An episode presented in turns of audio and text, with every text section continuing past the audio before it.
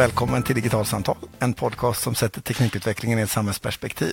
Jag heter Carl Heath och med mig har jag Anders Thoresson. Hej Carl! Välkommen! Tack! Vi befinner oss eh, hos eh, Fores mm. eh, där vi är inbjudna för idag är, spelar vi in under något som heter Distansadagen 2018. Mm. Och eh, vi kommer ju såklart beröra digitalisering och då prata lite granna om eh, ja, ett antal frågor som har berörts under den här dagen, mm. kan man väl säga. Mm. Eh, och just det vi tänkte prata om idag, det är också ett område som du har eh, nördat en del på i din journalistgärning. Ja, jag, jag, är sedan ett år tillbaka redaktör för ett nyhetsbrev som, som chef ger ut som heter Digital HR. Som handlar om digitaliseringen utav eh, HRs arbete, både internt eh, på en HR-avdelning som med digitaliseringen får nya typer av verktyg. Det, det finns branschspecifika buzzwords som People Analytics och talent management och andra saker som, som förstärks och underlättas med hjälp av nya typer av analysverktyg och datainsamling och så vidare. Så man kan säga att liksom hela området kring HR och liksom personalfrågor i små, medelstora och stora företag har precis som alla andra områden påverkats av digitalisering? Ja men absolut. Eh, och dels då i, i HRs eget arbete med HRs egna processer, HRs egna verktyg men också i väldigt stor utsträckning utifrån vad HR behöver vara ett stöd i den övriga organisationen kring. Vad, vad, behöver kärnverksamheten, vad behöver linjechefer och så vidare hjälp med när verksamheten ska digitaliseras eller möta en digitaliserad omvärld. Så att Det handlar både om vad HR själva får för möjligheter och för nya verktyg men också vad HR behöver vara ett stöd det låter lite grann som att det liksom är en ny roll för HR-verksamhet. Ja, väldigt många av de som jag intervjuat under det här året eh, trycker på det, att, att HRs roll är i väldigt stor utsträckning på väg att förändras. Det, många av de som jag intervjuat har, har tryckt på att HR bör i större utsträckning faktiskt ta en plats i företagsledningsgrupper till exempel. Just därför att, att personalfrågor eh, blir en allt viktigare aspekt därför att man behöver få in en ny typ av kompetens. Man behöver börja jobba på nya sätt. Väldigt många har pratat om det här med iterativa utvecklingsprocesser. Där. Det går inte att sitta ner längre och skriva, lägga ett antal månader på att skriva en tjock pdf och sen försöka liksom, iscensätta den strategin. Utan man behöver jobba med, med, med kortare pilotprojekt i avgränsade delar av organisationen och så vidare för att sen eh, utveckla, testa, förändra, utveckla, testa, förändra. Och, och, där behöver, det är en effekt av digitaliseringen. På vilket ja. sätt då? Därför att omvärlden rör sig så otroligt mycket snabbare är, är, är en del i det. Men också att digitala verktyg många gånger gör det möjligt att göra det här. Vi har pratat om det tidigare i podden, att allt mer blir mjukvara. Vi har pratat om det utifrån ett hjälpmedelsperspektiv till exempel. Men, men när allting blir mjukvara så ökar också möjligheterna att faktiskt göra avgränsade pilotprojekt. För man måste inte ta en stor investeringskostnad för att eh, köpa massa dyr teknik och ställa om produktionsmaskiner och så vidare. Utan det går att bestämma sig för att nu gör vi en litet försök i en avgränsad del fel och så ser vi vad det är för utfall. Och sen så skruvar vi lite på det och så gör vi nytt och så gör vi ett lite större försök och så vidare. Och Det här kräver ju nya organisationsmodeller, nya processverktyg och så vidare. Och där är det då många som, som menar på att, att HR behöver, behöver tänka till och förändra hur man, hur man förhåller sig till det här och, och hur man kan hjälpa organisationen att, att ställa om. Har du, för, har du några exempel på eh, liksom, processer eller eh, verktyg eller vad det kan vara för någonting där HR som, som, som gör och hjälper HR Ja, ett, ett exempel är hur Axel Jonsson-koncernen har, har, börjat jobba. Eh, jag gjorde en intervju med eh, eh, ägarbolagets innovations och HR-chef Pia Anderberg för ett, för ett tag sedan. Och De har startat en verksamhet som de kallar för X-Insights som är just den här avgränsade utvecklingsavdelningen där man ser till att, att många olika professioner i, i bolagen är representerade och sen får de begränsad tid på sig, sex veckor, att, att gå från start till mål med ett litet pilotprojekt för att sen se vad, vad som eh, kom ut av det. Och ett, ett exempel som, som hon nämnde det handlar om, om mer personaliserade kundutskick. Eh, till, till, jag kommer inte ihåg om det var Hemköp eller Åhléns eller eh, vilket av bolagen det handlar om. Men, men då, då är IT involverat såklart. Men e-handel, de som jobbar med marknad, de som handlar med sortiment. Därför att det är olika kompetenser som behövs för att kunna göra ett sånt här eh, utvecklingsarbete så bra som möjligt. jag kan inte föreställa mig att just liksom kopplingen HR-IT, det är en rätt smal nisch. Liksom. Tänk, äh, jag tänker liksom med, alltså, när helt plötsligt en hel bransch digitaliseras så uppstår det liksom en viss typ av IT-specialister mm. som jobbar med just de här typerna av frågor och som är i HR-sammanhangen och sånt där. Hur, vet, det kanske du inte vet någonting om, men just om hur, det måste vara ganska klurigt eh, att ställa om en HR-avdelning till digitalisering, lite på samma sätt som vi har diskuterat vad gäller många andra. Det är det, för att, för att, många som jobbar inom HR idag, de kommer från en personalvetarutbildning eh, på universitetet kanske och, och, och har inte sökt sig till, till den här sfären därför att de är teknikintresserade utan de vill jobba med de här personalfrågorna, jobba med människor och så vidare. Och så, och så plötsligt så, så sker det en digitaliseringsprocess här.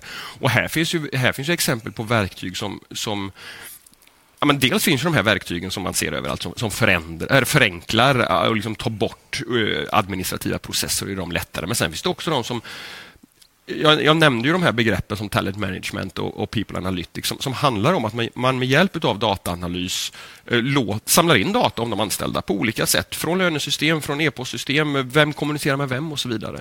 Och sen låter olika typer av verktyg analysera det för att hitta nya sätt att, att kanske faktiskt vara placerade fysiskt i kontorslandskapet för att här ser vi att här är en grupp människor som ofta kommunicerar med varandra. Då kanske vi, ibland kanske svaret är att vi ska flytta isär dem, ibland kanske vi ska sätta ihop dem i en grupp och så vidare. Men, men att, att IT och analysverktyg, alltså big data har vi pratat om hur många gånger som helst, att det kommer in och förändrar i olika branscher. Och så det gör det här, här använder man liksom datan i det regelrätta HR-arbetet helt enkelt för att förstå ja. hur processerna i ja. organisationen är. Absolut. Det, det, det kan vara... Det, nu, nu, har jag tappat namnet, men det finns ett amerikanskt företag för mig att de är, som, som gör en liten eh, namnbricka Eh, men som också innehåller sådana här sensorer som känner av ja, men vilka andra namnbrickor finns i närheten. De spelar inte in eh, vad som sägs, men däremot håller de också koll på vem det är som pratar. För att på det här sättet kunna låta anställda i en organisation bära de här brickorna under en, en kortare eller längre period för att kunna kartlägga liksom vilka informella och formella nätverk finns på arbetsplatsen. Vem pratar mycket, vem lyssnar ofta och så vidare. Och sen kunna fatta HR-beslut utifrån den typen av analys. Så, så det är ett exempel som, som är ju någonting som, som HR inte har kunnat göra tidigare överhuvudtaget, som, som tekniken nu möjliggör. Det är lite intressant när du säger det. Jag var ju i eh, Kina för inte så länge sedan. Mm. Och De har ju inte samma utmaningar vad gäller till exempel data och integritetsfrågor eh, som vi har i Europa. Eh, här är ju liksom eh, GDPR-ångesten som ett stort täcke över både offentlig och privat verksamhet eh, just nu. Men, men i en kinesisk kontext så är snarare datainsamling bara något enkelt och bra. Mm. Eh, och jag var på en av Kinas ledande universitet som håller på att bygga ett nytt campus där man kommer ha ansikts och kroppsigenkänning i kameror i hela organisationens lokaler för att kunna nyttomaximera lokaler, organisering, hur personal rör sig, hur man undervisar studenter, eh, vilka lokaler som lämpar sig bäst för en viss mängd människor kontra en annan. Det här spiller ju över liksom i gränslandet mellan HR-frågor och utbildning och learning analytics och sånt där. Men det handlar ju egentligen om samma sak, att liksom med hjälp av data bygga upp modeller för hur man kan organisera produktion, i det här fallet utbildningsproduktion.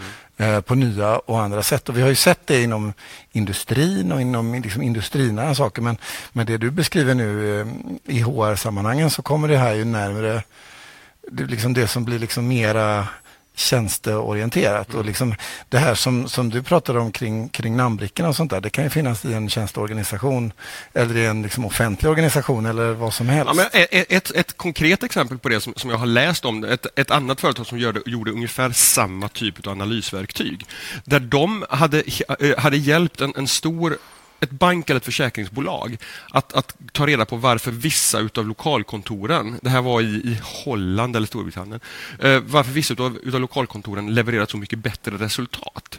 Och Det visade sig att, att på de Eh, kontoren som inte var fullt så framgångsrika, när man, när man gjorde den här kartläggningen för att visa hur, hur, eh, hur ser de sociala nätverken på, på, på arbetsplatsen ut, så visade det sig att de som inte levererade lika bra, de hade väldigt tydligt två grupper. Medan de kontoren som levererade bra, där, där kommunicerade alla med alla. Och när man sen gick tillbaka och tittade på men varför, varför hade vissa kontor den här uppdelningen, så visade det sig att det var de kontoren, de lokalkontoren som fysiskt satt separerade på på två våningar. Vilket gjorde att den här kollegan som kanske kunde hjälpa mig med ett svar på den här lilla frågan som jag hade nu satt på våningsplanet ovanför. Och Då blev det för jobbigt att ta sig dit upp och ställa frågan. Och Så pass jobbigt samtidigt som det skulle gett så pass stort resultat att man lät ändå bli.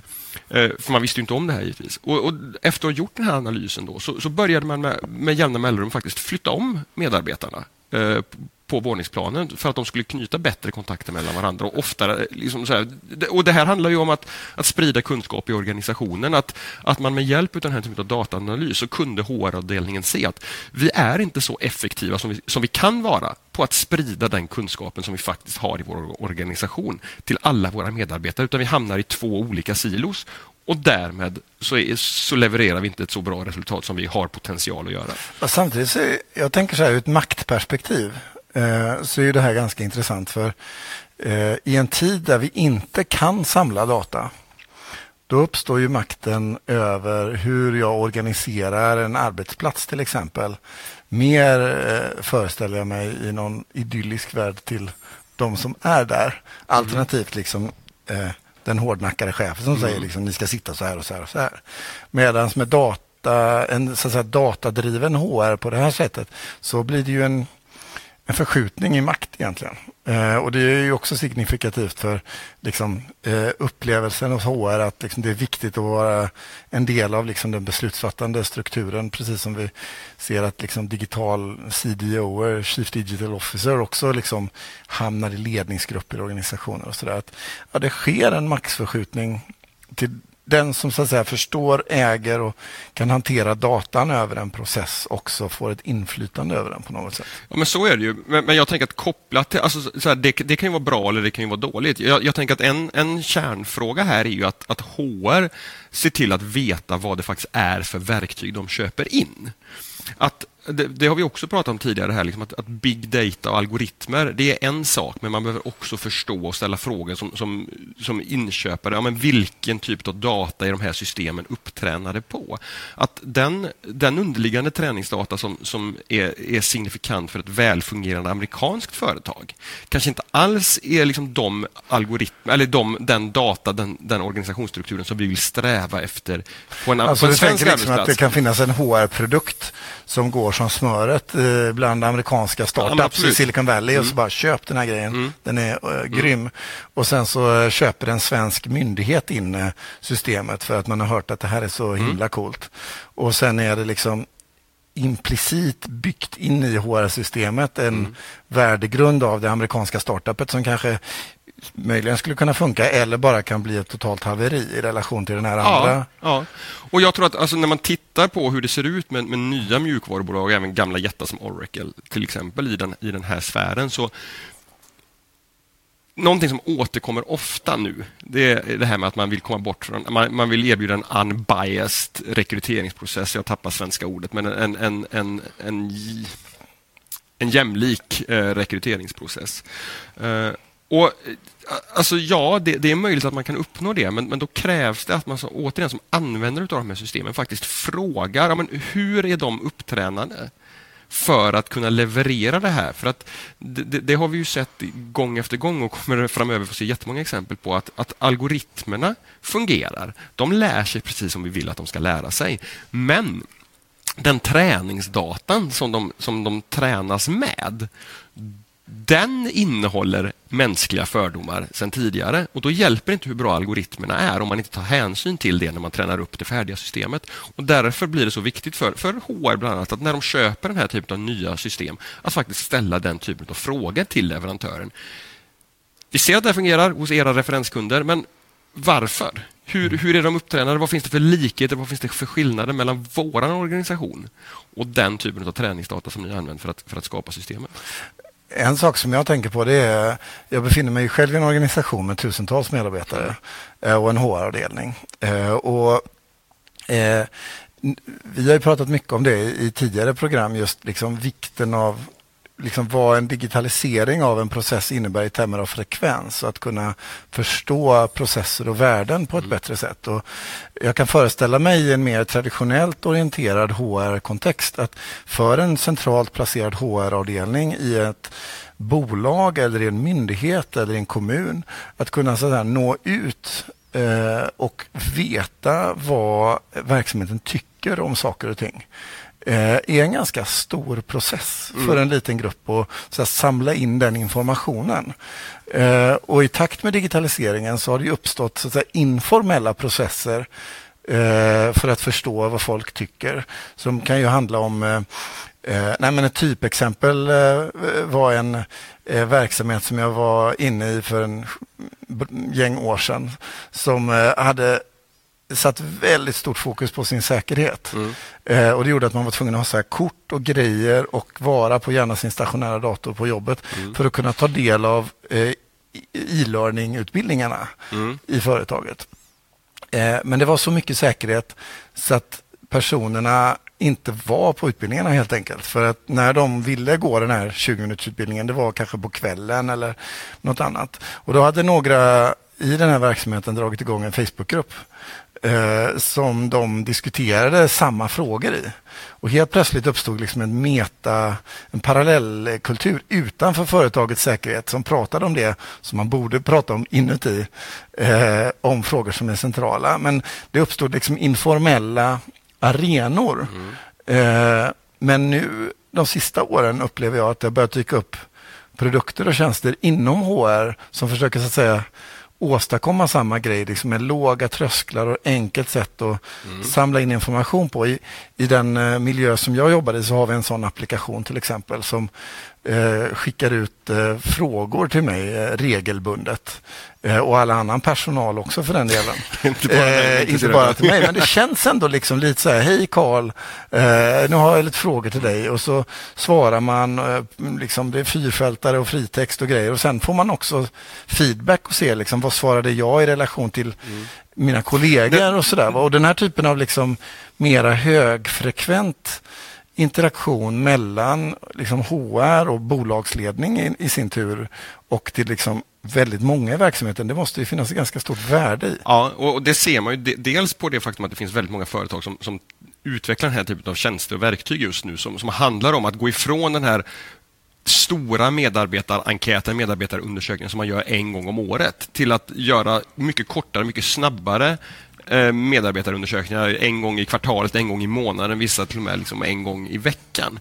Och det, det, det, finns ett stort antal företag som levererar den typen av tjänster men det finns också väldigt många eh, företag som, som pratar om det, att, att det här ger HR en ny typ av verktyg och insikt och, och tidigare liksom, eh, varningstecken på att det är delar av organisationen som inte riktigt fungerar som den ska eller här finns någonting att ta tag i eller här trivs man väldigt bra. Och, så och, och, också då möjlighet att, i och med att de blir väldigt dataintensiva därför att de kan samla in väldigt mycket data, också går att skära den här liksom, enkäten på olika sätt. Är det så att det är, är våra utvecklare som, som inte trivs? Eller är det så att alla som, som sitter på, på lokalkontoret i Vänersborg som inte trivs? Att det går enkelt att skära den här datan och hitta intressanta sammanhang. Men det du pratade om innan som med de här eh, tag, tag, tag, namntaggarna, det är ju ett sätt att inte behöva samla in aktiv data ifrån mm. personalen. Alltså, men det finns två, det är två ganska olika sätt att förhålla sig till liksom att samla in information. Det ena är att samla in vad folk säger mm. och en annan data är att samla in hur folk beter sig mm. som inte nödvändigtvis behöver korrelera heller. Och den möjligheten har ju liksom knappt funnits innan. Nej. Så det måste ju, föreställer jag mig, liksom verkligen sätta en HR-avdelningen på prov. Att man så här, man får liksom en helt ny verktygslåda av saker och ting som man ska mm. börja jobba med. Mm. Och eh, Tiden med vilket de här eh, verktygen kommer och, och så där, det har gått ganska fort. Mm, det har gått jättefort. Och som sagt, då är det här ju bara den ena aspekten utav nämligen vad som händer på HR-avdelningen internt. Sen finns ju då också det här, den här stödjande funktionen till linjechefer och, och så vidare i, i den digitaliseringsresan som bolaget behöver göra i stort. Vad kan det handla om? Ja, en sak som återkommer både i de, i de jobben som jag har gjort för, för chefsnyhetsbrev Digital HR men också som, som jag har gjort för andra, det, det, det, kopplar just till big data, maskininlärning och så vidare. Där, där många ju tror att det här är, och jag hör en av dem, som, som tror att det här ger nya möjligheter att utveckla en, en organisation på olika sätt. Man kan bygga bättre produkter, man kan bygga bättre tjänster, man kan hitta flaskhalsar och så vidare genom dataanalys. Men där det å ena sidan Eh, skrivs ganska mycket om och jag möter också det i intervjuer som jag gör, en, en, en kompetensbrist när det gäller eh, att kunna liksom tillämpa den här typen utav, utav analysverktyg. Eh, men där det också många gånger kan finnas en, en, avsaknad på förståelse för den verksamheten där, där de här verktygen ska tillämpas. Så det som många pratar om ur, ur flera olika perspektiv här är att många företag och organisationer behöver hitta de här personerna som kan agera som en brygga mellan de som eh, är duktiga dataanalytiker och kan använda verktyg som Google TensorFlow eller vad det kan handla om för, för AI och maskininlärningsplattformar som börjar komma som, som öppen källkodsverktyg. Å ena sidan, men sen också de som faktiskt kan HR-biten? Nej, nej, utan som kan affärsbiten, ah, verksamhetsbiten. Okay. Så det blir i praktiken tre bitar? Som ja, liksom... och, och där, där HR, HRs roll då, eftersom det är en brist på de här som kan tekniken, så, så menar många på att man behöver nog börja med att, att liksom blicka inåt i organisationen bland de som redan finns anställda och fundera på men vilka, vilka, vilka kan våran affär eller våran verksamhet riktigt, riktigt väl och har en, en god insikt i var finns flaskhalsarna, vad skulle vi kunna förbättra förbättra och så vidare. Och sen se till att de personerna, och här då kommer då HRs roll in, att, att de personerna som, som kan det men också visar ett, ett intresse för, att, för, för teknikutvecklingen, att de får den fortbildningen de behöver för att inte bara kunna slänga sig med ord som, som uh, data analytics, data lakes, maskininlärning och så här, utan också har kunnat lasta de begreppen med förståelse för vad tekniken möjliggör och vilka, vilka eh, tillämpningar det finns just i den egna verksamheten. För då kan de personerna i första steget vara med i de projekt som man tar in kanske externa konsulter för att hjälpa till att bygga lösningar med. Och sen successivt då blir de som kan driva den här förändringsprocessen internt. Och där då HR får en roll i att, i att liksom dels förstå att det här teknikskiftet sker. Eh, att förstå att vi behöver utveckla vår affär och att det ligger väldigt mycket på oss att se till att det i organisationen finns den kompetensen som behövs.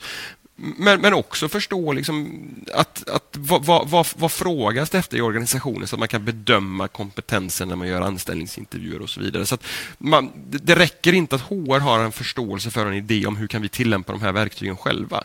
Utan att HR måste också ha en, en mycket, mycket vidare syn på vad digitalisering innebär för verksamheten.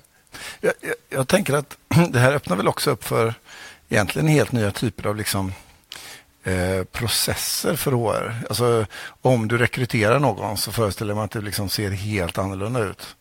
När du liksom genom du kan, du, behöver, du kan anonymisera saker och ting. Mm. Till exempel, du kan göra och bete dig i verksamheten. Eh, liksom få helt nya typer av sätt att faktiskt bedriva HR på. Mm. Och så ställer det i sin tur krav på organisationen. Men det genererar också ett helt nytt typ av utfall i verksamheten. Och då dyker det upp två tankar i huvudet på mig på en gång. Den ena handlar om att det här är en oerhört datadriven och in, dataintensiv verksamhet vi pratar om. Och tänker du GDPR? Ja, Nej, jag ja. tänker på liksom så här, men eh, hur utnyttjar man det här på ett positivt sätt? Eh, samtidigt som man värnar individens integritet i sammanhanget. Alltså, ar din arbetsgivare i praktiken mm. kommer ju ha rysliga mängder information om dig. Ja, så är det ju, men, men där ställer ju GDPR vissa, vissa krav också i relationen mellan mig som arbetstagare och, och dig som arbetsgivare kring eh, vilken, vilken data som, som får sparas och, och hur den får lov att användas. Och där, där det här eh, konsent, eh, medgivandet som, som man som, som individ måste ge till den som hanterar de data om en. Det ställs lite extra höga krav vill jag minnas. Nu är jag ute på lite tunn is här. Men, men därför att eh, man, man, ha, man har en beroendeställning som arbetstagare till sin arbetsgivare och, och därför det här frivilliga medgivandet eh, vill jag minnas inte riktigt går Nej, precis, man måste vara explicit med det. Mm. Men det kanske dyker upp en GDPR-klausul i våra anställningsavtalet. Mm. Det är nog inte... Att eh, när jag blir anställd här så lovar jag, så går jag med på att... Ja, fast de får, ja, fast de får ändå inte lov att, att göra den insamlingen hur brett som helst. Nej, just det, utan de måste spesa hur det är. Men ja. någonstans i, i, relation till HR så kommer den där typen av liksom, databehandlingsprocesser mm. ja, att uppstå. Mm. Eh, det har jag inte sett tidigare. Det, mm. Så det, liksom, det, dyker upp helt, mm. helt nya förutsättningar. En andra perspektiv som jag tänker här, det är, det är ju att liksom den, när vi pratar om digitalisering i eh, i offentliga kontexter mm. så pratar man ju, liksom det man hör pratas om väldigt mycket, det är ofta den digitalisering som är väldigt nära kärnverksamheten. Alltså i skolans värld så pratar man om antal eh, datorer per elev liksom. och i Försvarsmakten så pratar man om liksom deras eh, logistiksystem och i polisen så är det liksom systemet som gör att man kan liksom hitta en bil på bra sätt. Liksom det som är verksamhetsnära är ofta det man hör talas om. Liksom. Men ur ett liksom, skattebetalarperspektiv så känns det här ändå ganska intressant. Tänker jag att det borde ju liksom öppna upp för möjligheten att kunna liksom, eh, förbättra processer och skapa nya möjligheter för offentliga institutioner på samma sätt som det gör i, ja, i eh, näringslivet. Så är det ju. Och, och, och någonstans där, när man kommer till liksom, eh, så börjar jag fundera på hur Eh, hur, hur nyttomaximerar man där? För det, är ju en, liksom, he, alltså, det finns så många verksamheter. Eh, för, liksom, att ha de här stora systemen och ha en, det kräver ändå liksom en viss HR-avdelning. Man behöver ju vara en viss nivå för att liksom eller har det börjat dyka upp sådana här tjänster också för småföretagare? Nej, alltså det är ju i första hand för lite större organisationer, men jag kan mycket väl Ja, det beror också lite grann på vilka man tittar. Tittar man på de här liksom dataanalysverktygen för att hitta nätverken och så vidare, då är ju inte de de är inte ja, det relevanta. behövs inte om man är sju pers. Liksom. Nej. Men, men, men eh, de här mindre eh, bolagen kommer ju ändå kunna få hjälp med att, att göra sin rekryteringsprocess på ett annat sätt ja, till exempel. Eh, så att det här det, det omfattar ju så väldigt många olika delar så jag skulle inte säga att, att, att de, de mindre arbetsgivarna eller mindre organisationerna kommer att bli bortglömda i det här. Men, men däremot är det väl kanske så att det börjar som med så mycket annan digitalisering att, att det börjar upp i de stora organisationerna och sen så sipprar det neråt. Vad tror du, är det liksom Får du känslan när du har liksom jobbat med den här frågan det sista året att liksom vi är precis i början på någonting eller att det liksom, nu håller HR-avdelningarna på att mogna in i digitaliseringen eller liksom var befinner sig de flesta i utvecklingen mot en liksom digitaliserad förhållningssätt till HR? Frågan. Jag, jag tycker att, att förhållandevis många organisationer har, har börjat tänka på de här sakerna eh, och har börjat ta till sig en del av de här verktygen. Men om man tittar på de riktigt stora systemen, de häftiga systemen som, som utvecklas i USA Eh, så, så eh, har inte jag hittat så jättemånga exempel. Där får ni jättegärna höra av er om, om ni som lyssnar har, har exempel på det. Som, som de mest datadrivna, de mest avancerade analysverktygen har jag inte hittat eh, hos svenska arbetsgivare än så länge. Så jag skulle säga att det, det är nog en, en, en ganska tidigt eh, liksom steg för, för svenska HR-organisationer i sin digitaliseringsresa, men, men att väldigt många är på bollen. Jag tror att det är ett bra eh, ställe att runda av på. Mm. Eh, vad roligt det var att prata HR en halvtimme. Eller hur? Riktigt, det har vi inte gjort förut. Nej, nej, det har vi inte gjort förut. Eh, något nytt som dyker upp. Eh, tack så mycket. Med det här så är dagens eh, podcast eh, slut. Man kan eh, med fördel diskutera avsnittet i Facebookgruppen Digital samhällskunskap. Där både jag och Anders eh, eh, hänger och diskuterar och sådär. Vi har en Facebook-sida som heter Digitalsamtal eh, där man får reda på nästa avsnitt och annat därtill. Eh, och är det så att ni prenumererar på podden i en poddspelare av något slag så får ni gärna gå in och ratea och stjärna och markera och sånt för ju fler som gör det desto högre upp hamnar vi i sökresultat och ju fler hittar till oss. Vi finns på Twitter på ett eh, digitalsamtal om man eh, hänger i det forumet. Men till nästa gång, hej då! Hej då!